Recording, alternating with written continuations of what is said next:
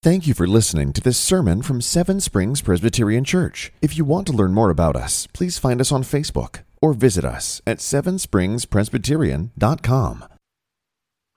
O glorious and magnificent Father, we give you thanks and praise that you deal with us not according to our sin and our folly, but according to your grace and your mercy.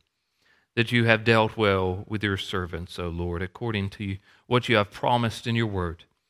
Teach us, Lord, the good judgment and knowledge as we seek to be able to believe and rest in your promises you present to us in your word. Lord, as we often go astray, wandering each to everyone's own way, Lord, we pray that you would help us, guide us through your Spirit, change our hearts that we might be able to see our sin and our folly, but also run to the cross. Lord, that we would no longer be lost, but we would seek to be able to understand and follow the Good Shepherd. Lord, you are good, and you do good. Teach us according to your goodness. We pray in Christ's name. Amen. Hear now the word of the Lord from Philippians chapter 3, verse 12 to 4, verse 1. This is God's holy, and inerrant, life giving word. Please take heed how you hear. Not that I have already obtained this or am already perfect, but I press on to make it my own, because Christ Jesus has made me his own. Brothers, I do not consider that I have made it my own, but one thing I do, forgetting what lies behind and straining forward to what lies ahead.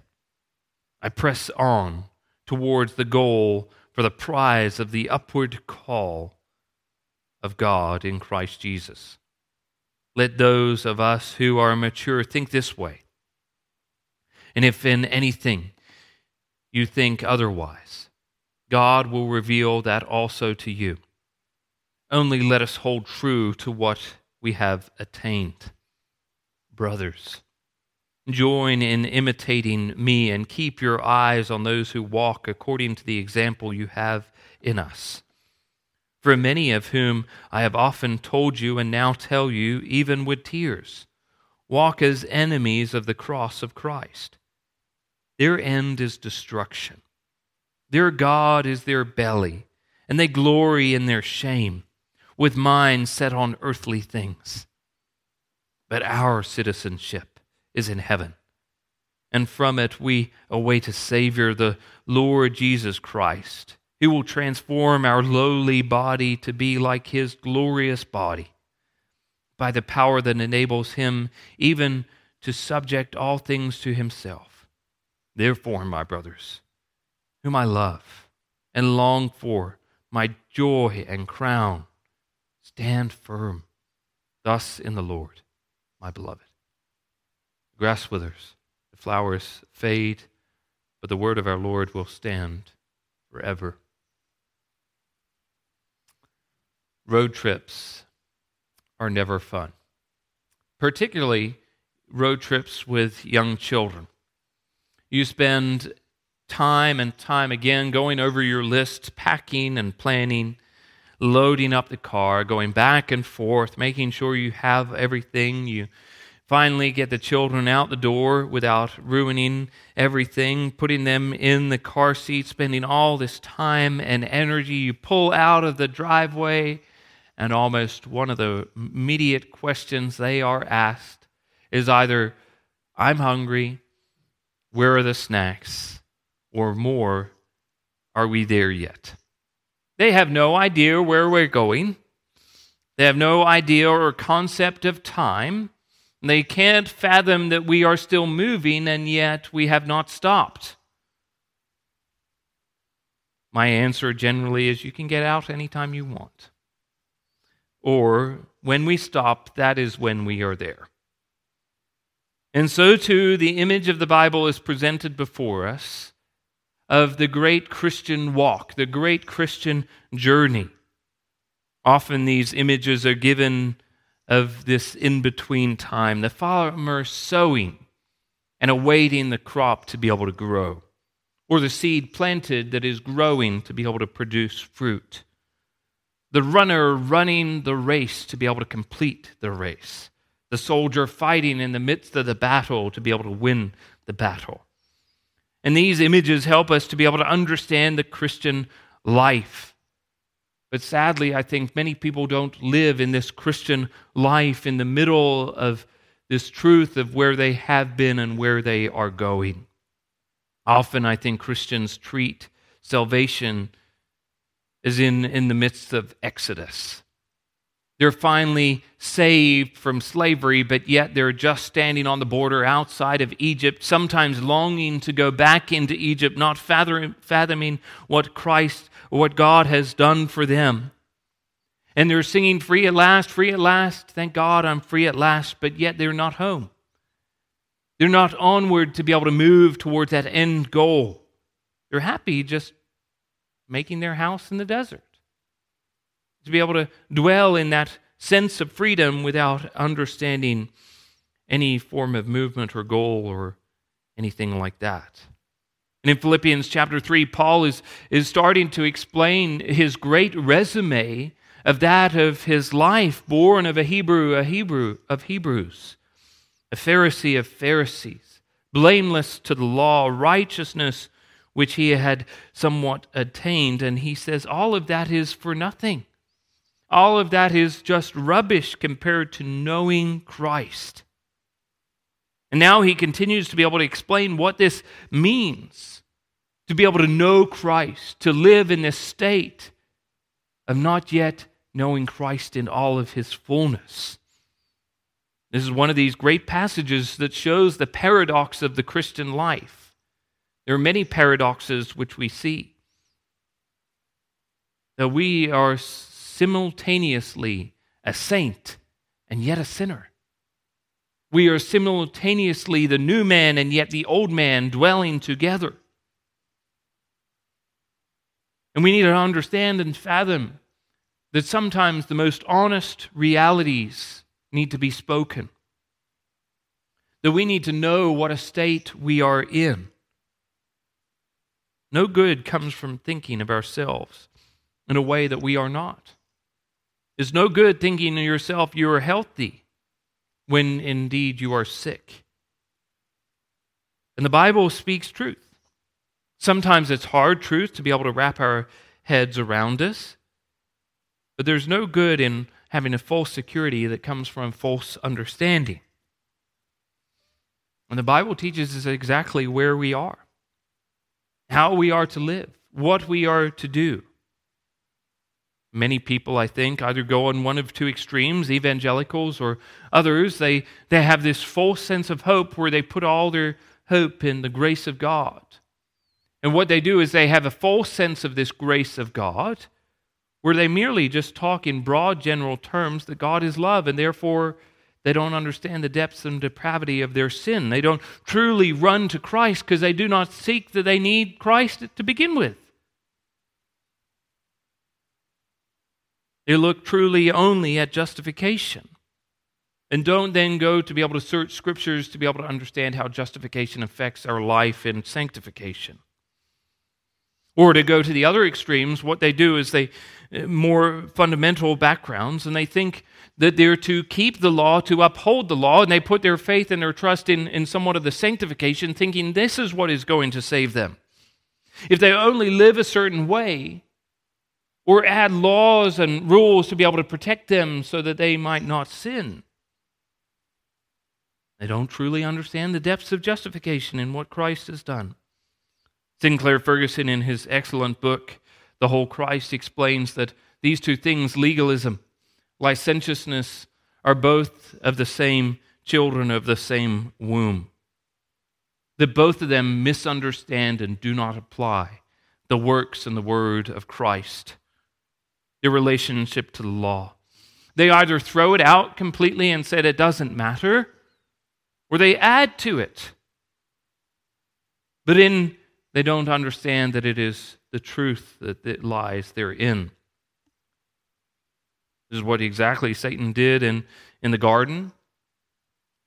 He denies God's word and says that God doesn't know what he's talking about. You will certainly not die or he seeks to be able to add and protect all these rules to it. You shall not eat of it or touch it, as Eve says. And Paul shows last time that it's not that he had didn't have a relationship to law, not a relationship to the promises that God had given, but he did not understand those relationships. He had the wrong type of relationship where he thought through the flesh he could attain all of this righteousness and holiness. He saw the law as something to be kept and perfected, that he was blameless. The Paul continues to explain what estate we are truly in as believers, those who are seeking to be able to know Christ. These vital truths that we need to be able to know and be reminded. The first thing that he explains to us is that Paul has not made it yet. He has not made it. He, you see this clearly in verse 12, where he says, Not that I have already obtained this or already perfect. What hasn't Paul attained? Well, you go back in, in the chapter to be able to see in verses 8 to 11 that he counts all of that resume, that rubbish resume, of this surpassing worth of knowing Christ Jesus my Lord that he might be able to be found in him, be able to gain Christ, his righteousness, know his fellowship and his suffering and, and his resurrections. His resurrection. That he might be able to obtain this. What is that he has not obtained? He has not known Christ in knowing Christ. Now, this is a truth that should comfort us.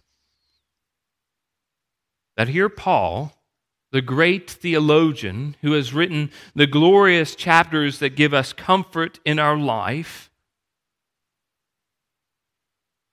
he says he does not know Christ to all of its fullness and his extent. The great theologian who wrote in Colossians that Christ is the image of the invisible God, the firstborn of all creation, for all things him were created in heaven and on earth, visible, invisible, whether thrones, dominions, rulers, or authorities, all things were created through him and for him. He is before all things. He is in him all things hold together. He is the head of the body, the church. He is the beginning from the firstborn all the end. In everything he might be preeminent, for in him the fullness of God is pleased to dwell, and through him to reconcile all things to himself, whether on earth or in heaven, making peace by the blood of his cross. And he says that I do not know Christ to the fullness and the extent. I haven't obtained this knowing Christ. There is more of Christ that I seek to be able to know and understand and fathom. He is still yet to be able to grow. And Paul, we would say, what a giant of faith he is. And he says, I haven't known Christ to his extent. You feel this not only about Paul, I mean, you feel like ants in comparison to many giants of the faith. You read John Calvin, and, and he writes the Institutes at age 26, and here we are, maybe painting a finger painting that we don't know the extent of who Christ is. And Paul says he's not there. He seeks to be able to know more. The fire that fuels his belly. That's what it is with the relationship. It seeks to be able to grow.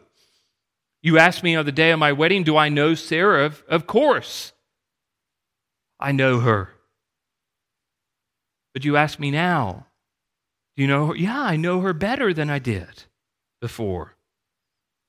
Little relationship grows over time, and Christians seek to be able to know who Christ is and there's no mining that depth of who Christ is in his person, his nature, his attributes, and what he has done and accomplished for us. We know the depths of our sin and we find out that he has paid all of them. The deeper we go down in the depravity of our souls, the more we realize he has paid for it all through his mercy and love. Not only Paul says that he hasn't obtained this of knowing Christ, but he also has not obtained this in his perfection. He says that quite clearly that I have not already obtained this or I am already perfect. Now, some lines of theological thought called perfectionism There's, there's a point in a Christian's life where their love for Christ and their desires through the work of the Spirit can reach a point where they no longer deliberately sin. They're not saying they never sin, but what they say is they reach a point where their heart is so in t- tune with God's law and love that they don't deliberately sin. And this is what we should seek to be able to live out. Now, part of this is trying to understand that they're trying to live a life of piety, called to the Christian walk and life, but what they do is they convolute what this is. A. A. Hodge, Archibald Alexander Hodge, gives a great example that a great deal of perfectionism is rotten to the core. All self consciousness is the very essence and nature of sin. And again, true confidence leads necessarily to strong desires of more knowledge, of more holiness, of unceasing advances of grace that is rotten to the core because what you do is you say, I don't need Christ. I don't understand the depths of my sin. But as Paul continues to walk his Christian life, I'm sure he realizes that that long list of sins forever gets longer as he thinks of all the people he imprisoned, the deaths that he had seen. But yet, even in his daily walk, yet he still understands that he is not there yet that we have great comfort as we look to Paul, and Paul says that he is not there yet. He is not perfect. The man who we look to as we seek, he says that he's content in prison. He seeks to be faithful in persecution, bold in preaching, continuing in prayer in all things, giving glory to God in all things, and yet he says he has not reached it yet. And he says, I have a way to go. But it's one thing to be able to be able to know and acknowledge you are lost. But Paul doesn't merely just say that we are lost. The, the Christian message is not merely we are lost and broken, but we have hope. There's something yet we have not yet obtained. You are still lost if you do not know where you are and you do not know where you are going. We're happy to say we're lost. We're happy to say we're broken or wandering. But the truth is that we are not lost when we know we are going. And that's the second thing that Paul spells out for us here in this passage that he has to keep going. Not merely to say that he has not obtained it, but he has to keep going. You see this in verse 13. But one thing I do, forgetting what lies behind and straining forward to what lies ahead. He says here that he forgets. He's forgetting. Our one thing we might be able to say we do very well. Here he says that he's forgetting. A command which we can get behind, go home and rejoice. A, finally, a great accomplishment in the Bible that we do not need to be able to grow or develop in. But it's not merely that he's forgetful, he forgets deliberately one thing what lies behind the past. This long list of sins in which he boasted of, this rubbish resume in which he boasted and once held his hope and salvation in, he says, I forget all of that. For the purpose to be able to advance, to go forward, to be able to strain ahead deliberately forgetting what is behind and deliberately straining, moving forward. And this word here of straining to advance, to go forward, is an image we don't often think about in the Christian life. Again, we, we rest and receive in Christ and His righteousness and His works. We don't necessarily think, uh, reformers don't like the word works. We avoid it. We don't want to sound like that of which we left. But here Paul says that we strain, we stretch out, we shake off, we fervently fight, we vigorously, earnestly desire to move forward. When Jesus called Peter, he says that I call you to be a fisher of men. Now, I'm not a fisherman nor the son of a fisherman. But when I go fishing, or if, if you could even call it that, throwing a string into a piece of water, it's not very vigorous. It's not very, uh, not much hard work. Actually, we think of it as something of a relaxing hobby. But yet, when Jesus says to Peter, I'm calling you to be a fisher of men, this is hard work in which he has worked and labored, sweat. Again, we're not saying that you earn your salvation. The paradox of the Christian faith is as you rest and receive in Christ, it drives you forward to be able to become more like Christ, straining forward, as Paul spells out again in Philippians chapter 2. That as you have always obeyed, so now, not only in my presence, but much more in my absence, work out your salvation with fear and trembling. For it is God who works in you both to will and to work for his good pleasure. And Paul says that he has not made it, but he is continually seeking to be able to move forward. He seeks to be able to go forward, keep going. But also, the third thing that he says and teaches us in this passage is that he has a finish or a goal. See this in verse 14 that I press on. Not merely that he is forward moving in any direction, thinking that he's lost, and then wherever I go is any accomplishment. There's a behind and there's a forward, and the forward is going in a specific direction. He says in verse forward that I press on towards the goal for the prize of the upward call of God in Christ Jesus.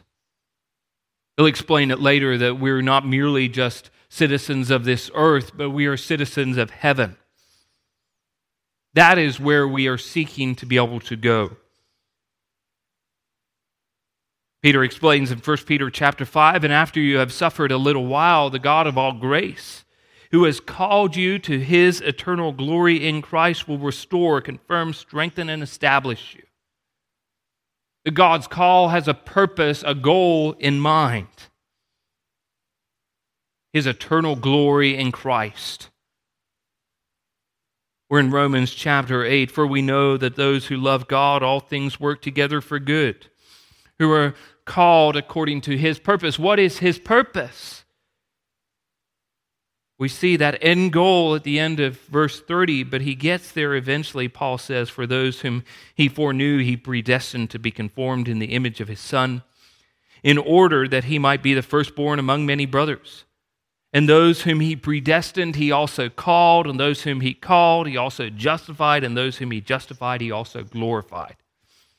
The goal and the purpose of all of this is the end of glorification. This upward goal, this upward mark in which we are seeking to be able to attain. The Christian in Pilgrim's Progress is heading to a destination, a place. He's not merely just aimlessly wandering. Occasionally, he might leave the king's highway. He might get distracted or confused or find a place in which he finds rest and seeks to be able to stay. But he forever is moving in a direction.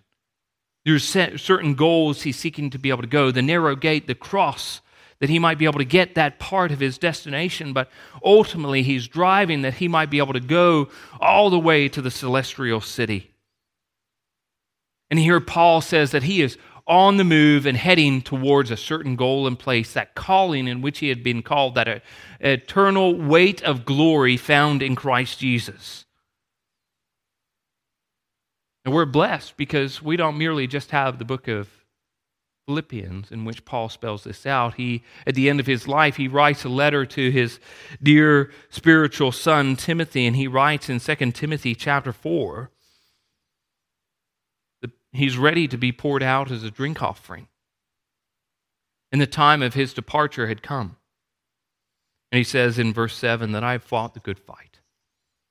I have finished the race. I have kept the faith. Henceforth there is laid up for me the crown of righteousness, which the Lord, on the righteous judge, will award to me on that day. We know how he finishes because he says that he's fought to the end. He ran to the end. He kept the faith until the end. And so Paul here speaks of, of where he, he was in his life, what he seeks not to be able to do, that he hasn't yet made it, that he continues to move forward, that he has a goal and a prize in his mind. But he doesn't merely just leave it as speaking of himself. He really asks the question of you where are you going? What are you doing? You see this in verses 15 to 16. Let those of us who are mature think this way. And if anything you think otherwise, God will reveal it also to you. Only let us hold true to what we have attained. That he says in verse 12, his desire in all of this is to make it his own. That he understands where he is at. He says after in 2 Timothy chapter 4 where he's speaking of that crown which is awarded to him by the righteous judge. He then finishes and says not only to me but also to all those who have loved his appearing. That we are to be able to make this our own. This one thing that Paul does and says in this chapter to be able to know Christ know Christ in his fullness, in all of his glory. Is this our goal? Is this our prize? Do we seek to be able to strive forward to be able to obtain it? Running that race, fighting that fight, growing that seed. Do we know that we're not there yet? But not merely do we understand that we cannot and do not have not attained it, but do we seek to be able to strive forward, to be able to move? Do we have that drive to be able to keep going? Do we have the finish line in sight? But there's glorious comfort also in this passage as well that we are not left alone. Paul says that he seeks to be able to make it his own. Why does he seek to be able to make it his own? He says, because Christ Jesus has made me his own. As the Heidelberg Catechism famously starts, what is our comfort in life and death? That we are not our own. That we are bought with a price and belong both body and soul to our precious Lord and Savior Jesus Christ. Paul doesn't merely just strive aimlessly, trying to be able to obtain it by himself. He says he's tried that once and it didn't work. He tried to keep the law and he did perfectly, but it was nothing. It was rubbish with a surpassing worth of trying to understand the knowledge of Christ. Why does this happen? How does important word in this passage because. Why does he try to be able to make it his own? Because Christ has made me his own. The Christ merely did not do this to die on the cross, but he sent the helper to be able to come. Apply these truths to our lives, as he says in John chapter 14. The helper, the Holy Spirit, whom the Father will send in my name. He will teach you all things and bring you to remembrance all that I have said to you. Or in John chapter 15, verse 26. But when the Helper comes, whom I will send to you from the Father, the Spirit of truth who proceeds from the Father, he will bear witness about me. You want to say, How do I know Christ? How do I grow in the fullness? Well, God has sent the Spirit to be able to help us to know him more fully, to be able to seek, to be able to understand who he is. First, Paul writes in 2 Corinthians chapter 3 Now the Lord is the Spirit, and where the Spirit of the Lord is, there is freedom. And we all, with unveiled face, beholding the glory of the Lord, are being transformed into the same image of one degree of glory to another, for this comes from the Lord who is the Spirit.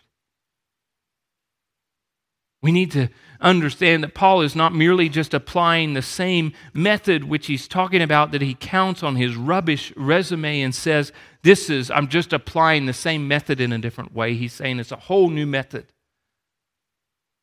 that the Spirit who fills him helps him to be able to understand and mind the depths of who Christ truly is.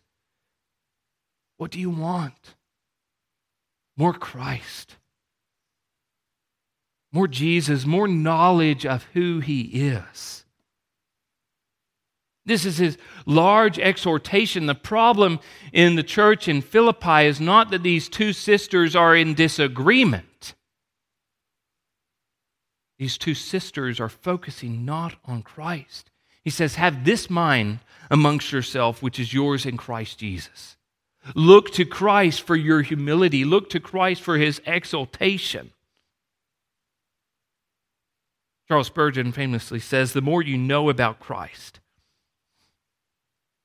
the less you will be satisfied with superficial views of him. Know him, find him, search for him. There's a hymn that speaks of how we are to know Christ, and it is more about Jesus would I know, more of his grace to others show, more of his saving fullness see, more of his love who died for me. More about Jesus let me learn, more of his holy will discern. Spirit of God, be teacher, my teacher be, showing the things of Christ to me. More about Jesus in his word, holding communion with my Lord, hearing his voice of every line, making each faithful saying mine. More about Jesus on his throne, riches and glory all his own. More of his kingdom, kingdom's sure increase more of his coming, Prince of Peace. Let us seek to be able to find out more and more and more, to mine those depths of Christ as we seek to be able to know him, that we understand, that we count everything else as loss, to be able to understand the surpassing worth of knowing Christ Jesus, my Lord. Let's go to Lord in prayer. Let us pray. O gracious and most merciful Father, forgive us when we have sought to be able to find security in what we have done, when we have sought to be able to look to your law and have a wrong relationship to your law, either removing your word or adding to it. But help us, Lord, to be able to seek, to be able to mine the depths and wisdom and knowledge of who you are of your grace and your mercy. Help us to be able to fix our eyes on that goal and prize, to be able to understand the surpassing worth of knowing Christ as our Lord. Help us in all of this, for we know we need your help. Fill us with your Spirit as we seek to be able to understand who you are. Help us as we walk in this way, knowing we're not there yet as we keep on striving towards that end and goal of knowing Christ. Pray this in Christ's name. Amen. Thank you for listening to this sermon from Seven Springs Presbyterian Church. If you want to learn more about us, please find us on Facebook or visit us at sevenspringspresbyterian.com. Seven Springs Presbyterian Church began in 1874 and is a congregation of the Presbyterian Church in America located in Glade Spring, Virginia. Please join us for worship on Sunday at 10 a.m. and 6 p.m. for His glory and His gospel.